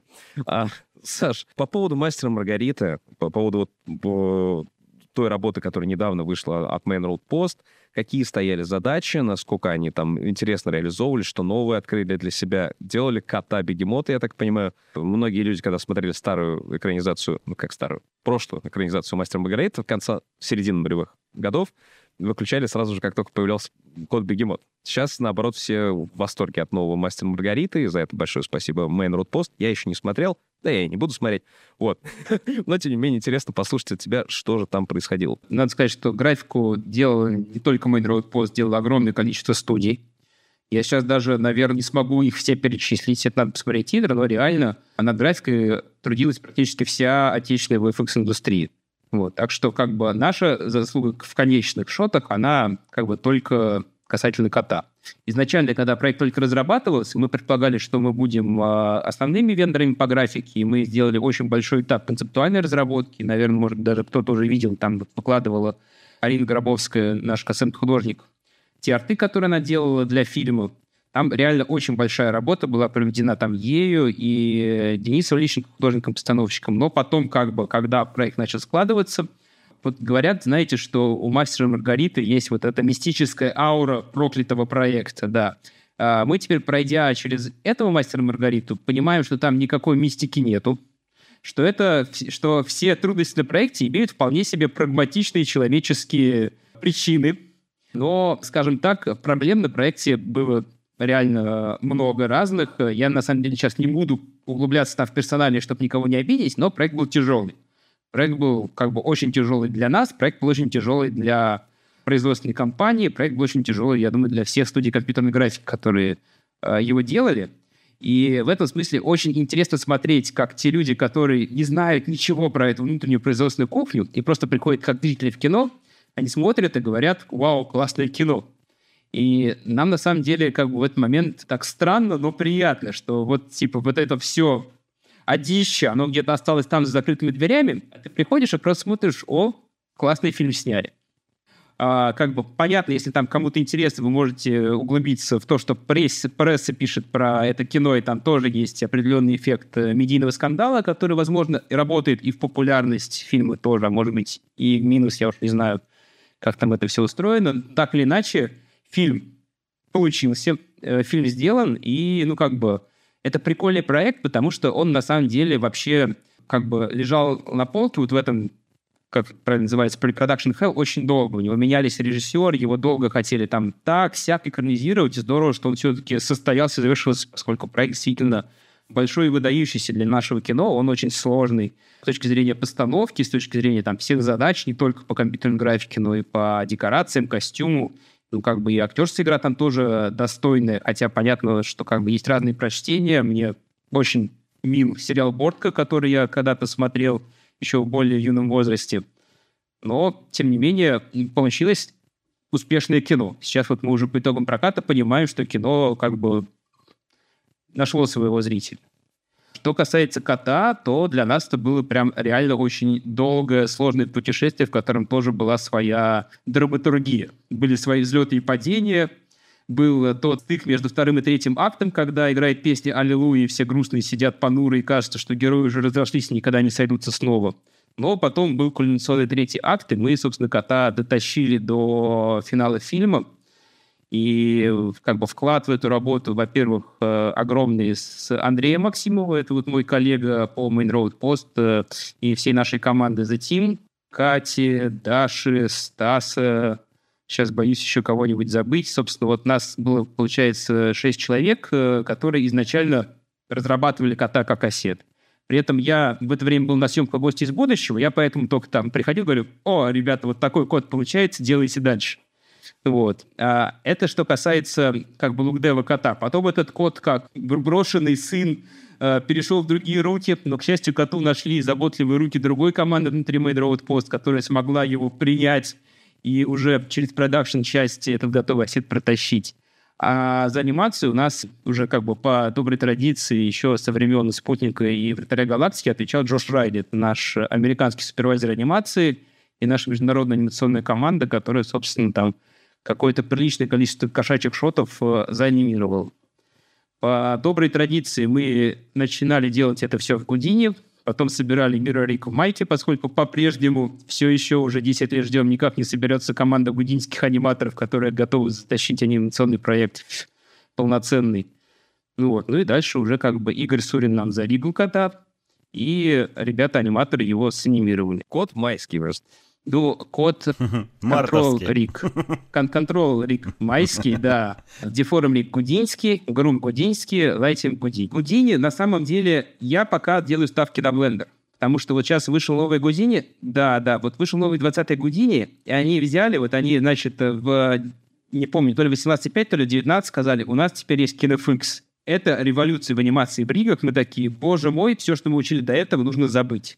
Значит, мы вот два года учились анимировать в новой парадигме, научились таки анимировать. Теперь у нас есть э, риги в KineFX, мы анимируем в KineFX, все замечательно, выходит новый 20-й Гутини, они говорят, мы поняли, что это не то, что нужно аниматорам, мы посмотрели на каскадер, мы поняли, что нам нужен новый революционный подход. KineFX остается, но у нас теперь есть Apex. Это новая система, которой вообще все новое. Теперь лиги собираете в Apex, анимируете в Apex, но у вас теперь там можно пять персонажей обнялись, и вы их там, не знаю, за ухо одного персонажа все целиком вот так вот крутите вокруг себя. И, типа, делайте все, что угодно, и в демке вы все круто, я открыл и понял, что это еще надо сейчас год со справочником разбираться, как это все работает, потому что, к сожалению, они всегда, э, разработчики Гудини, как будто бы считают, что все, кто анимирует Гудини, это как минимум TD э, с э, тремя высшими образованиями. Вот, и они все пытаются как будто бы стать ближе к народу, но никак не приблизиться на А почему Blender тогда ты ставку на Blender делаешь? В плане анимации ставку на Blender? Ну, а, мне кажется, что на самом деле сейчас Blender, о, понятно, что есть э, большие студийные проекты, которые вот как бы были запущены на Майке 10 лет назад, и у них уже такой огромный легаси, что они, скорее всего, не будут готовы от этого легаси отказаться. Но если, например, вы какая-нибудь молодая инди-команда, которая хочет сделать свое анимационное что-то, то, мне кажется, э, Blender — это как раз тот пакет, в сторону, в сторону которого можно посмотреть, потому что в Blender есть очень много клевых штук, которые отсутствуют в других софтах, и более того, он э, наиболее, наверное, из всех э, крупных DCC-пакетов, ну вот больших пакетов для компьютерных графики, он ближе концепции, что ты как бы вот что ты делаешь, что ты и видишь и у тебя все в одном месте. То есть тебе не надо как бы... Я отдельно сделал модельку, отдельно ее по текстуре, потом я какую-то грей shape модельку анимирую на прокси-лиге, а потом я где-то еще есть деформ который я никогда не увижу, а потом этот деформ кто-то когда-то пошейдит, посветит, и у тебя вот это все растащено на много-много этапов. Ты можешь собрать сразу у себя в сцене и настроить цвет материала, и ты буквально будешь анимировать э, свой финальный кадр. И это прикольно. И плюс ты там, если тебе что-то не нравится, ты можешь его взять подрисовать. У меня, честно, есть определенные трудности с погружением в блендер, поскольку мне, как человек, который очень любит, чтобы все было системно разделено по полочкам, пока не совсем понятно, как можно выстроить вокруг блендера большое производство, когда там нужно обновлять осеты, лиги, собирать сложные сцены. И меня есть ощущение, что Blender, он как будто бы такой, как бы немножко молодежный пакет, который всегда кричит, вау, а у нас новые версии, мы навалили вот этих новых клевых фишек, пожалуйста, разбирайте, самое модное, красивое, яркое. И ты такой, боже мой, надо сейчас все это разобраться, а они такие, нет времени, вот тебе следующего навалили. Но при этом, как бы, если пытаться смотреть суть, то в Blender есть, э, во-первых, очень прикольный скалптинг, который, на мой взгляд, э, очень user-friendly и вот проще, чем ZBrush, Mudbox где-то еще. Там есть возможность рисовать текстуру прямо по модельке, там есть возможность эти модельки собирать, ригать, анимировать, и огромный есть э, набор всевозможных ригинговых анимационных плагинов, и плюс есть еще прекрасный Eevee и Grease Pencil, который позволяет делать как раз современные модно выглядящие проекты в стиле, там, не знаю, последних черепашек ниндзя, Человека-паука, мультиверса, чего угодно еще стилизовать под аниме, под что угодно. И ты как бы можешь, не выходя вообще за пределы пакета, все это от начала до конца протащить. Поэтому как бы если... И главный еще плюс для маленьких студий, что Blender ничего не стоит, в отличие от майки. Поэтому... Ну да. Ну, инди, кстати, сейчас мы же замечаем, как инди развивается. То есть такое ощущение, что вот эта пена всходит, ну вот, еще пару-тройку лет, и домашние такие пайплайны, они будут ничем не уступать большим студиям, может быть. Ну, понятно, что как, когда про, нейросетка разовьется. проекты говорю про анимационные... Да, да, еще нейросетки. Я про анимационные проекты. Я не говорю про сложные там проекты, которые делаются на студиях, там, под кино, там, или еще что-то. А такие мультяшные, быстрые, типа вот черепашек ниндзя новых там и так далее, я думаю, что вполне могут... Э... Ну, черепашки ниндзя, мне кажется, не, не быстрые и не, не ну, да, проект. Сейчас это... Ну да, сейчас да, такой но... анимационный. Да, но все равно, то есть, э, возможно, это будет появляться. Сейчас уже 2D-шный уже появляется. Может быть, сейчас 3D-шный. Ну вот недавно Леша Медведев, да, тестировал блендер на Риге, на, на, на качество и скорость выполнения работ по анимации в блендере. И что, какой у него вердикт был? Разный. Разный. Ну, не зря он пробует. Ведь, правильно? Не, он говорит, что если я могу сделать в майке, например, по анимации одной кнопкой, что то в Blender ему приходится три или четыре. Понимаешь, вот смотря к чему ты привык уже, где у тебя уже, блин, работает башка. Наверное, для первого освоения Blender действительно проще. Особенно учитывая, если к ним привязать нейросетевую обработку в 2D, не только блендеровскую, да, а может быть, блендеровская, кстати, не такая уж идеальная, да, несмотря на то, что Warfic Kids выкатили вот эту свою рекламу пива э, несуществующего, который, типа, все абсолютно уверены сначала, что это 2D, а потом они показывают, как это было сделано в блендере, и это, оказывается, 3D-шка, но просто с красивым, хорошим текстурированием правильным. Или даже не блендерское текстурирование, да, а там отрендерили запекли сначала модельку, запекли отдельным фоном э, задники, да, отдельных прогнали через нейросетки, чтобы они дали чуть-чуть разное, там, как вот это вот ощущение 2D старого, да, олдскульного, как оно немножечко по-разному нарисовано. Там одно, там, в акварельку больше загнали. Это даже не обязательно нейросетью делать. Блин, ну просто в After Effects накидал правильно э, пресеты всякие, и все. Персонажа тоже чуть-чуть там подвел в 2D-шку, все это вместе свел, у тебя получилось, в принципе, гораздо быстрее, чем просто на рисовать это все, отрисовывать покадрово или даже там ригить и так далее. Ну и, кстати, опять же, благодаря этому можно создать эффект вот, вот этого классического 2D, да, покадрового. Не заморачиваясь это, не рисовать все вручную. Вопрос, понимаешь, вот хочется, чтобы 2D-шники не переживали из-за этого всего и прекрасно понимали то, что, ну, как бы хочется, чтобы осталась какая-то отдушина, когда ты видишь 2D классическое, ты понимаешь, что это классическое 2D. Тебе говорят что это классическое 2D, и у тебя как-то сердце так сразу, знаешь, типа, а что такое классическое 2D? Это когда ты на калечке рисуешь на светостоле, а потом Я на почти уверен, что к этому печатаешь? Я уверен, что будут вот замор... как винил вернулся ни с того ни с сего, хотя, блин, вот, ну, не, не чувствую, вот я не чувствую разницы между тем, что я прослушаю виниловую пластинку там, или я слушаю в записи на хорошем каком-нибудь оборудовании с хорошими наушниками музыку. Но почему-то некоторые видят.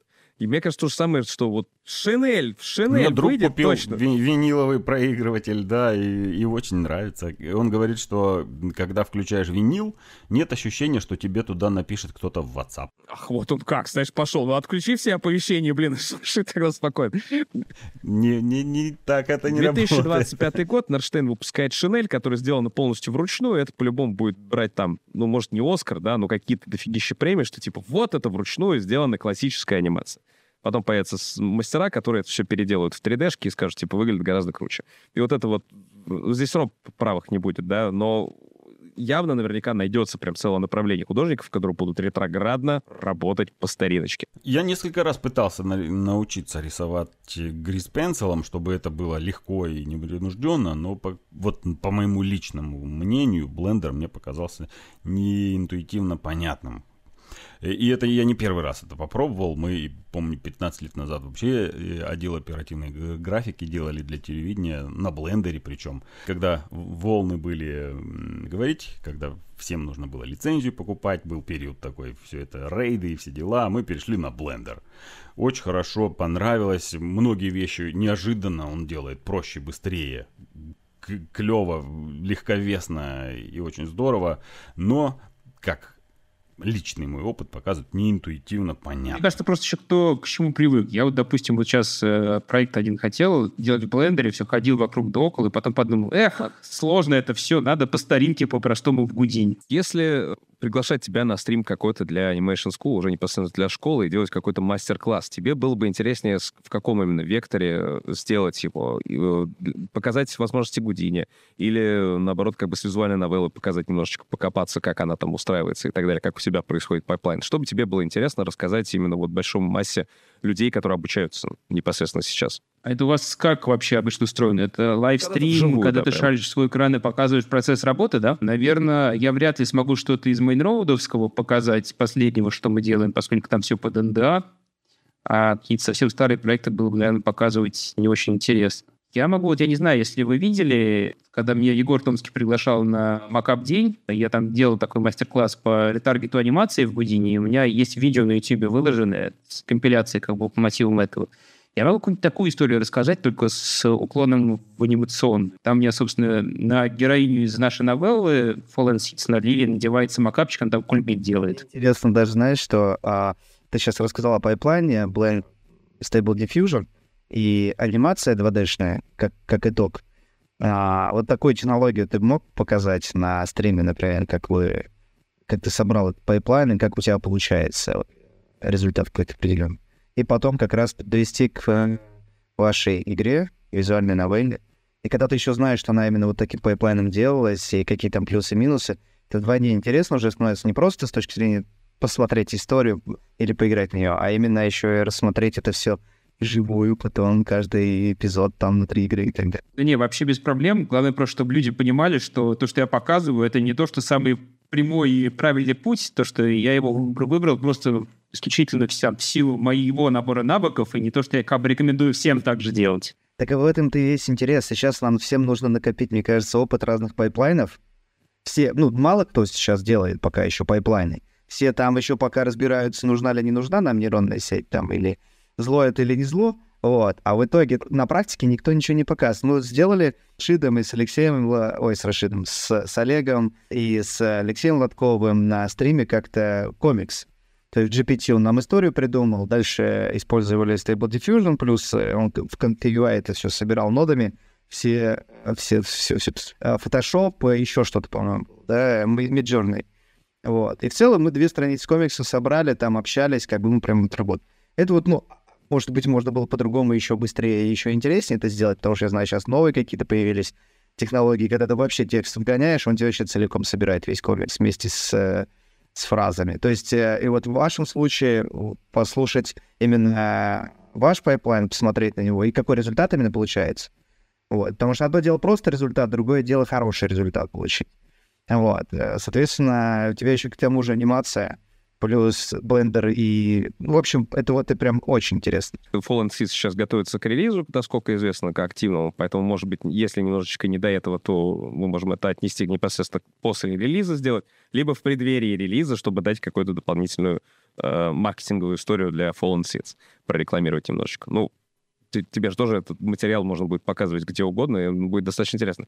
И ты всегда можешь говорить, я сделал это вот так, но можно было бы это сделать вот так, и так было бы гораздо быстрее, например. Я думаю, если это будет, э, условно, в апреле или после релиза, после 18 апреля, или, может быть, если вдруг так сложится, что я, правда, сильно сомневаюсь, что как будто бы у нас все будет готово до релиза, и я такой буду, ох, нечем заняться, то я готов как бы и в середине, в начале апреля попробовать привести. А, Саша, огромное спасибо. Ждем с нетерпением игру. Э, постараемся максимально способствовать э, рассказами про эту игру, чтобы вот Александр Лепирин, вот VFX, вот визуальная новелла, она потрясающая, она классная, с уникальной графикой и так далее, чтобы это обязательно в виш-листы добавлялось, потом обязательно еще попалось, конвертировалось в покупку. Друзья, план действий нам всем очевиден. Сашу Лепилина и визуальную новеллу Fallen Seeds надо поддержать. Хотя бы даже самым простым путем. Поиграть в демо-версию, добавить себе в виш-лист и, конечно, подписаться на странички игры в соцсетях. Похоже, сегодня вы были свидетелями появления совершенно нового слова в инди-играх визуальные новеллы на Unreal Engine 5 это как будто вообще глоток будущего. А я напомню, что если вы хотите стать гостем нашего подкаста, рассказать о себе или своем проекте, тогда напишите нам письмо на почту inbox собака animationclub.ru. А в теме письма напишите «Я здесь аниматор».